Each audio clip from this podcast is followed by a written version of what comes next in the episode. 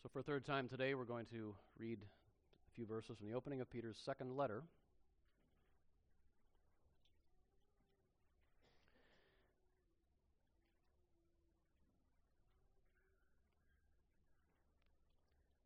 Printed there on page 10 in your bulletin.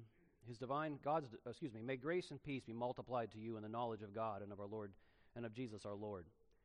His divine power has granted to us all things that pertain to life and godliness through the knowledge of him who called us to his own glory and excellence, by which he has granted to us his precious and very great promises, so that through them you may become partakers of the divine nature, having escaped from the corruption that's in the world because of sinful desire. For this very reason, make every effort to supplement your faith with virtue, and virtue with knowledge, and knowledge with self control and self control with steadfastness, and steadfastness with godliness, and godliness with brotherly affection, and brotherly affection with love.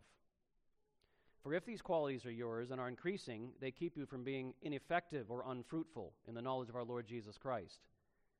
For whoever lacks these qualities is so nearsighted that he's blind, having forgotten that he was cleansed from his former sins. Therefore, brothers, be all the more diligent to make your calling and election sure, for if you practice these qualities, you will never fall. For in this way there will be richly provided for you an entrance into the eternal kingdom of our Lord and Savior Jesus Christ. This is the word of the Lord. And we ask you now for the work of your Holy Spirit, our Father, as we hear these words and apply them in our lives. In Jesus' good name, amen. So I realize this is definitely not a text that you very often hear at Christmas time, but it is a reminder to us in, in a very unique way what Peter's doing here. It's a reminder to us that the Christmas story that we're so familiar with has two sides. One side I hope you're very familiar with, and that is that God took our human nature. And we could talk for a very long time about hum- how like unbelievably mysterious and wonderful that is. God took our human nature, but there is another side to the Christmas story. And Peter brings it out here. God took our human nature so that we could share his divine nature. So that you and I, once again, as we were made to be, could be images of God, miniatures, as Herman Bavinck says, miniatures of God in this world. And so I've tried to give you the first uh, verses 3 and 4, kind of in pastoral English, just to kind of help us just think about what's going on here. And this is what Peter says He says, God's power has given you everything you need to live and be like Him. How? Through knowing Him, the one who called you by showing you His own glorious excellence in His Son. And in that display of His excellence, made awesome promises that you will share it because he has freed you from the ruin of a sinful world. So, even as you believe his promises, get busy adding excellence to your faith. God has given you everything you need to live and be like him. How? Through knowing him, the one who called you by showing you his own glorious excellence in his Son.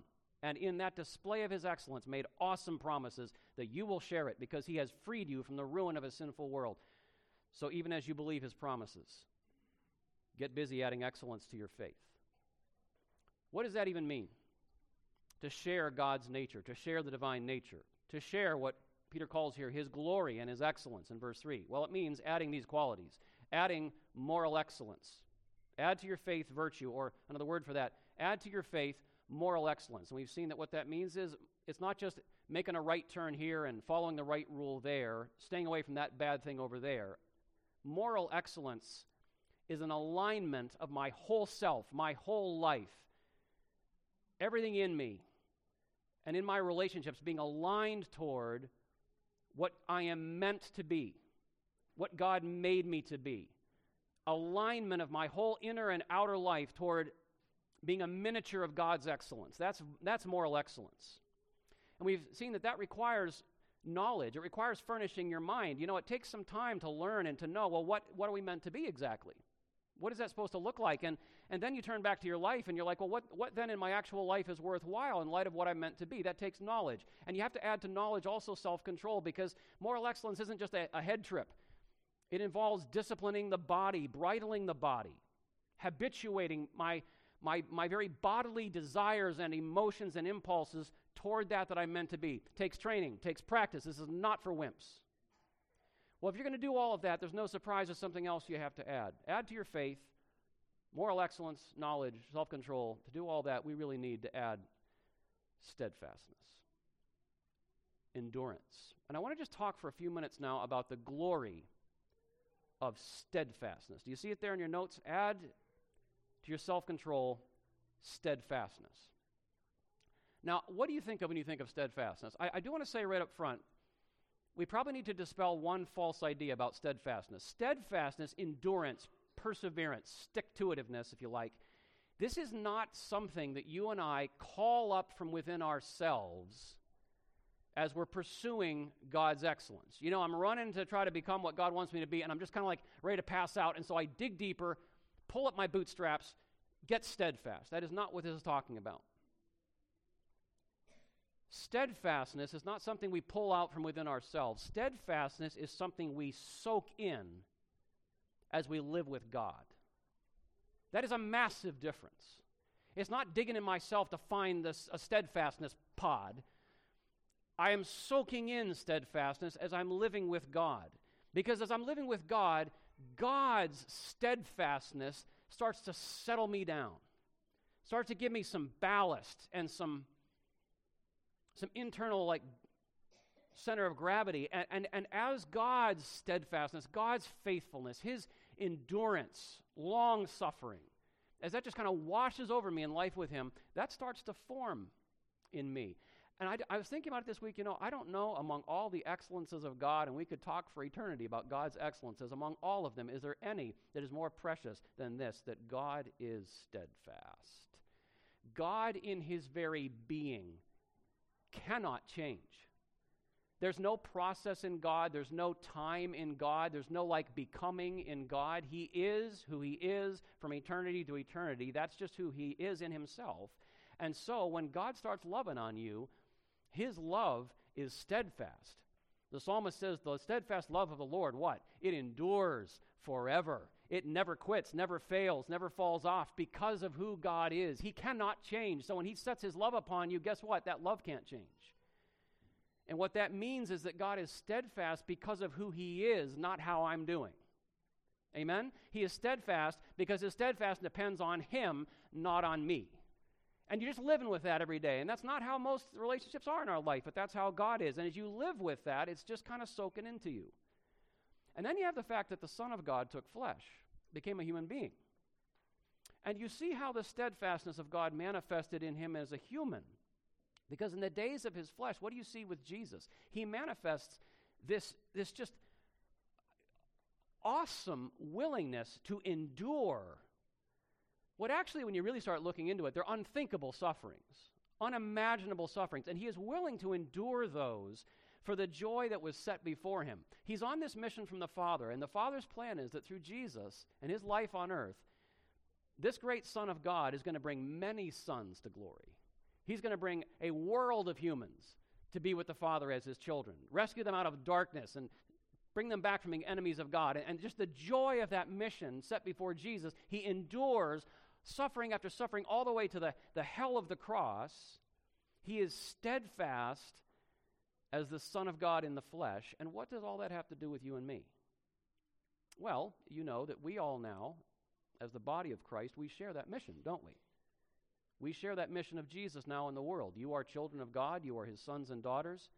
You've been bought by the blood of Jesus, and God has filled you with the Holy Spirit of, his, of your elder brother, Jesus, the, the, the, the Messiah, and God has sent you to the ends of the earth. You know, we happen to be the Long Island people, but He has sent you to the ends of the earth to make known that the kingdom of God is here. And the terms of the kingdom are peace. God is seeking peace with His enemies through the finished work of Jesus. And this is the good life in this kingdom. And we're, we're just making that known in our lives. We're on that mission of God to, to, to, let, to let the world know the kingdom is here and to, to work to see people brought into that kingdom. And as we share in Jesus' mission to fulfill the Father's plan to bring many sons to glory, and we have joy in our hearts, we have joy set before us like He did, the Bible tells us you and I will, will share Jesus' sufferings. There is, there is no exception. You're with Jesus, there will be suffering. Now, like our Lord, some of these sufferings will just be what we could call common sufferings. They're not necessarily unique to Christians, they're just things that all human beings experience. The illnesses, the injuries, the pain, the disasters, natural disasters, decay, eventually death. You know, there are preachers that will tell you Christians get a pass with all of this. They don't. You will experience frustrated plans like all people do. You'll experience dashed hopes like all people do. You will experience injustices. You'll experience broken relationships. Time and chance happen to them all, including the people of God. There are no exceptions. Time and chance happen to Jesus too. You will share these common sufferings. And you also share sufferings that are uniquely Christian, because you will have a fight every day with something called sin, like Jesus. You'll have to resist temptation. That's tiring. That's hard. It brings pain. It brings suffering. You will experience the cross of loving people the way Jesus loves people. You know, w- when you are willing to, to, to follow Jesus and love people the way Jesus loves people, you're going to find yourself dying, bearing the cross to love like Jesus. That is suffering. Sometimes you'll find the Father is disciplining you, and that brings a certain pain, even though it's out of love from Him. And Jesus said, They hated me, the world hated me, it'll hate you. So this is just like, you know, this is what, this is what we signed up for. And we are not looking for suffering. We're not masochists as God's people. We're not going out, you know, trying to find ways to suffer. Life will bring its own things, and Jesus will, you know, give you sufferings, and, and we should relieve suffering where possible. And if we see each other suffering or we ourselves are suffering, do what you can to relieve it. But serious Christians are expecting to suffer. I, have said many times to you, I'm kind of stunned at how many Christians get really kind of bent out of shape with God when He brings suffering into their lives. And you just, after a while, you want to say, I don't know where you like learned the Jesus way, but to expect to follow Jesus and not suffer is infantile. And it's unrealistic. And for people to say that that's possible, that you can somehow follow Jesus and not suffer, is heartless because you're setting people up to have their hopes just utterly crushed and to become disgruntled and bitter at God. We are going to suffer, and grown up Christians are expecting this. Yeah, I'm with Jesus. I'm, I'm kind of getting up every day thinking, yeah, this is going to be, there's going to be some hard things. It's okay because I'm with Jesus. And so, Peter says, you're going to have to add, and I'm going to have to add to my faith, my confidence that God loves me and that Jesus has, has, has won eternal life for me. Add to that faith steadfastness. And to encourage us, let me just take a moment and just consider with you kind of the quiet glory of steadfastness, of endurance. First of all, steadfastness testifies that God is worth it. Endurance of, in suffering testifies God is worth it.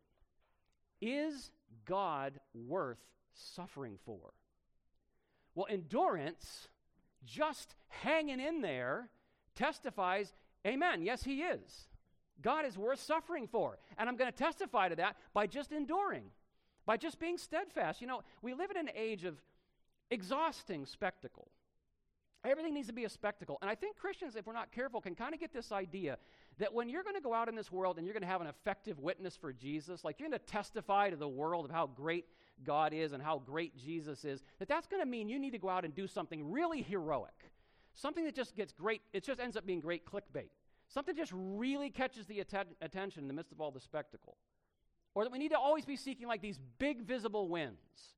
You know, that Christianity is just obviously triumphing in the world. That's how we testify.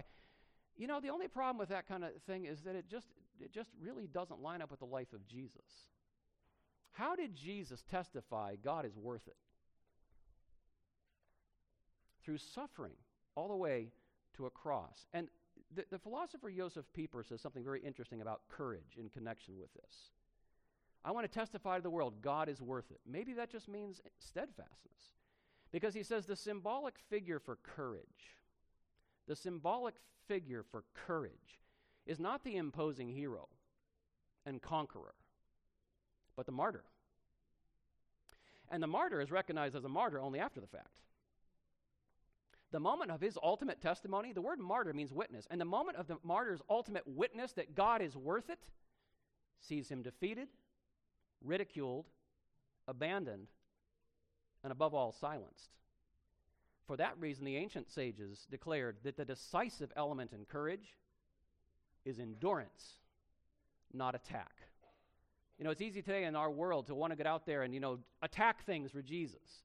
You know, win big victories for Jesus. Maybe the biggest testimony that we need right now is to learn as God's people how to just have that steadfastness that bears witness. God is worth it. But steadfastness also testifies that God is working. it testifies that God is worth it, but being endurance also testifies that God is working, beloved. Because when I want an answer from God and none is forthcoming, you guys have times like this in your life? Like, I want answers and God's not giving me answers. I want solutions and God's not giving me solutions. I want relief and God hasn't granted that to me yet. Brothers and sisters, in that very state of affairs, before the answers, before the solutions, before the relief, God is working. Do you believe that? Before the help comes, in the cross, before the resurrection, God is working. And how do we testify to that? Steadfastness. Endurance, steadfastness testifies God is working here. The military has a, a friend reminded me recently that the military has a great phrase that describes this, and it is crude, but you know it's military, so you can complain to me in an email later. The military phrase is this: embrace the suck. Embrace it. Because when you're face down in the mud in training camp, and you're just in agony, you haven't ever breathed this hard in your entire life, or you're out on some in some combat zone, and there's you're in you're, you're in mortal danger every moment. You haven't eaten in days, haven't probably slept in weeks. You're, you're just getting all, this is misery. This is like not how humans were made to live at all. And the military idea is embrace the pain, which means to say, in your inner self, as, as, as someone under those conditions, if you're going to be a good soldier in those conditions, you got to kind of stop fighting the pain. I shouldn't have to deal with this. I shouldn't have to be here. This isn't right. I don't like this. Somebody get me out of here. You're a worthless soldier that's how you think. You're kind of just raging against the pain. I don't want to suffer anymore. I don't want to be here anymore. Flailing to try to change something that is just on you. And the military idea is you know what? Just sit with the pain. Just sit with it. Be with it. When you're grieving, just be with it. You're lonely, just be with it. You've been betrayed, just be with it. You're tired, be with it. Just be with it. Don't like flail and rage. Why me? Just just be with it. And we have to learn to say to ourselves, my father has ordained this. My father has ordained this for me. And in the great wisdom of the philosopher Hyman Roth, this is the business we have chosen. Yes? Beloved, this is the business we've chosen. You're following Jesus. You want a comfortable life? Just check out of Christianity. It'll, it'll settle stuff down. You want to follow Jesus? This is the business we have chosen. And so God is working in the pain, God is working in the mess. And we just have to stop fantasizing about that other life I imagined God giving me and start turning my attention to my Father's presence and purposes here in the trial. James says, Count it all joy when you fall into all kinds of trials because you know this, your Father is testing and refining your faith, and it will produce steadfastness in you. Endurance testifies God is worth it. It testifies God is working. And there's a third thing, third little glory about steadfastness. Steadfastness bears the weight of others' weakness. Steadfastness bears the weight of others' weakness. You know, when you're when I'm wobbly in the race, and I, I get wobbly sometimes. Hebrews, I love the Hebrews description of this. The writer of Hebrews said, talks about hands drooping. You, you, ever, you ever like this in your life? And weak knees. And this is me. Sometimes this is me in the race. I'm running like this. And I got to tell you, when I get like that in the race, and I do, I don't want some kid who thinks he's the Flash coming alongside me. God is good all the time. I'm like, get away from me. I want the old grizzled geezer who's been at this race for a long time. That steadfast dude with a lot of dents in his helmet. And I want him to come alongside me with my drooping hands and my weak knees. And I want him to say to me, as an endurance runner. I know it's hard, Ben. I know you want to quit. But I can see the finish line. So you just lean on me for a minute and we'll get there. That's the person I want around me when I'm wobbly in the race. That's steadfastness. It not only testifies God is worth it, not only testifies God is working, it is a way of bearing the weakness of other people. We need in the church more pillar people. I know a lot of people who fill pews. You couldn't lean on these people to save your life, and if you did, you'd find very quickly they won't they won't they won't help because they, they I don't steadfastness. People that have been through the fire, and you have no idea how God is turning you into a pillar person, the kind of person that people in their weakness and pain and suffering can lean on you. God is turning you into that kind of person, fitting you to strengthen your brethren by putting you through the paces of endurance. These are the quiet glories of steadfastness. Now, it's already clear that steadfastness, though, for Jesus people, this is not just raw endurance. It isn't just suffering for the sake of suffering, right? We're not masochists. It is steadfastness, it is endurance toward something, for something. There's a purpose in the steadfastness, it's on a quest. And so Peter says we also add to our steadfastness God likeness.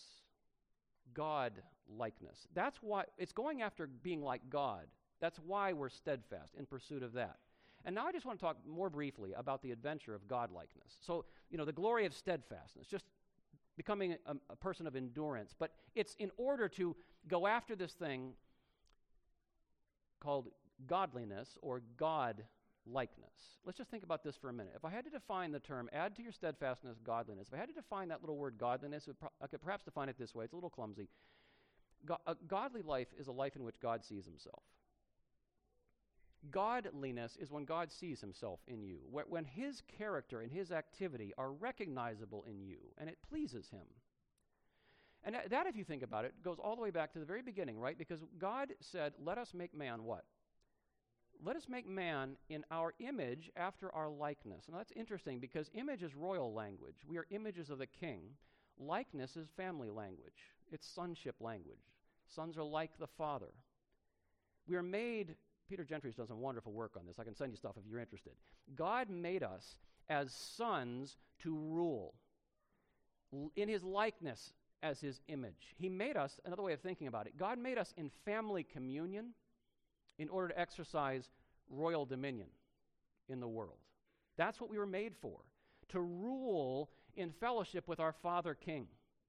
And now, since Jesus, with our brother King. That's, what, that's literally what human beings are for to rule in the world, to be royal, to be royalty, you know, to have regal tasks in the world, but in fellowship with the Father King. And, and I, in thinking about God likeness, you know, I don't think I have a, I don't think I have a greater pastoral passion in whatever short years God gives me than to, to somehow encourage and, and, and show each of you all the time God is your Father King and your whole life, like if there's one thing I would like for all of us to just get soaked down into our imagination, God is your Father King, and your whole life, all of it in its totality, is a micro kingdom of His macro kingdom. That, that's what I just long that we would see from the Bible. That your entire life, everything in it, everything about it, it is a realm where God's kingly plan to restore all things in Christ, as the Bible describes, God is playing out that plan in your little life, in the micro kingdom that is you. In your little life, God is restoring fellowship between God and man. That's part of the kingdom. He's restoring peace and justice with other people. That's part of the kingdom. He's restoring stewardship over the world. That's part of his kingdom. The kingdom is being restored in your micro kingdom because that's what God is doing in the macro kingdom. Like that's the that's the thing we're a part of. That as God's blood bought children, whom He loves more than we can possibly love ourselves, our hearts are His throne, and our works, then, everything we're doing every day, that is a theater of God's reign. That is a theater where God, as He rules in our hearts, He is showing off through the works of our hands and our speech and just our presence in the world. God is showing off his own goodness, his own generosity, his mercy, his truth, his wisdom, his strength, his skill. That is God likeness. That is godliness. And I think we need to just kind of lean into that maybe in the 21st century, especially over against a couple other really awful models of Christianity. One of them is the, the therapeutic model of Christianity that, that God is just your heavenly therapist. And God's great function in your life is to make you feel better and help you with your issues. That, that is a whole entire like brand of Christianity that sells that. The therapeutic model of Christianity. Do you know, brothers and sisters, what really heals the soul? Look, y'all got issues, I got issues. We got issues. Everyone needs a therapist, they say. You know what really heals the soul?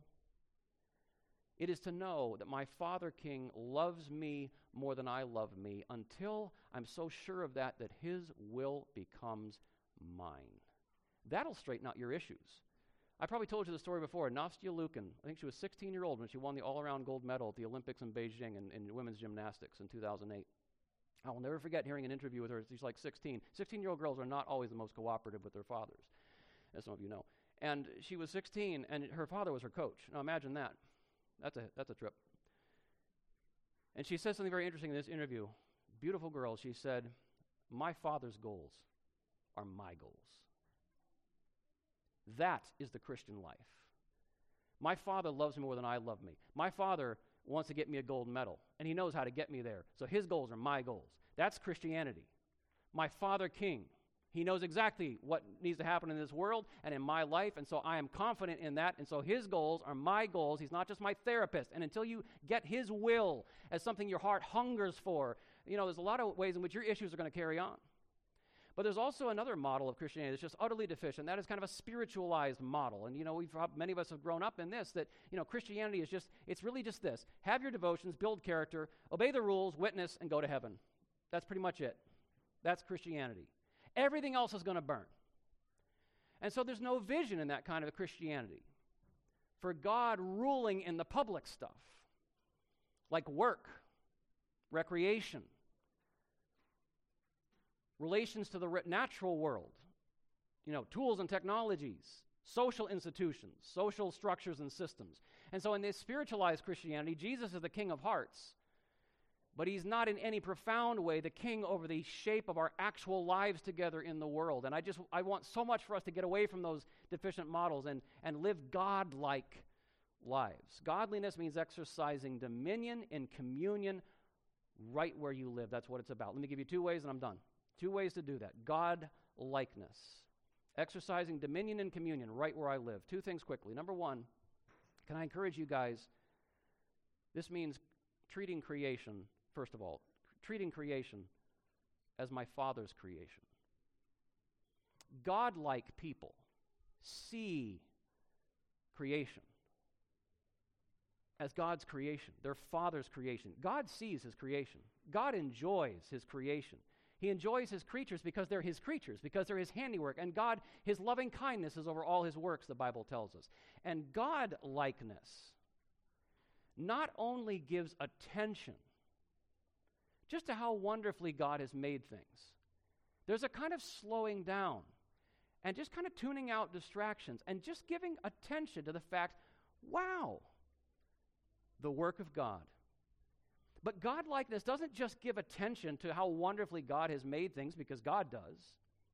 It delights in the fact that God made these things for his children. Like godly dominion, we say the word dominion, people get sort of like spooked because it just sounds like this dominating attitude. Godly dominion starts with the very grateful acknowledgement that everything in the world is a gift. You guys who have, have little children, this is why it's so important that you teach your children to notice and to verbally acknowledge the blessings God has given them and to take care of those blessings. Because kids who just always use and consume and expect to to like, throw it out to get the next thing, and it's like, come on, where is it? I deserve this. I don't shouldn't have to clean up, shouldn't have to pick up, shouldn't have to you know be a steward. Should I shouldn't have to wait, shouldn't have to be without. There's just kind of this entitlement thing. There is nothing more contrary to God likeness than entitlement. Starve it out of your kids and teach them to rest in love and generosity and be thankful. Be thankful Treat our cre- treating creation as our Father's creation. He loves it. It's His gift, seeing it that way. That's part of godlikeness. And the other way, more actively perhaps, is growing and guarding what my Father entrusts to me. Y'all have a realm God has entrusted to you. Growing and guarding what my Father entrusts to me. God has given you things to cultivate. He's given you resources. He's given you opportunities. He's given you skills. He's given you relationships. These are given to you. And God wants you to cultivate these things and grow these things and build these things because He wants you to display, through, as you, as you kind of take what God has given to you and make more of it, you're displaying the goodness of the God who made all of this. You're, you're showing how great the God is who made this and gave it to me, and you're kind of offering it up in a way by developing it before His face and before a watching world. And you're doing that not just for yourself, but to bless other people in His name, taking everything God has given to me, making more of it to just show how great He is and good He is, and to, to bless other people in His name. And as I'm doing that, you know, with whatever these things are that God has entrusted to me, I have to guard what I am cultivating against influences that want to defile and distort and destroy this realm that God has given to me. And so, as I'm growing and guarding before the Lord, whatever my hand finds to do, the Bible says, do it in your strength.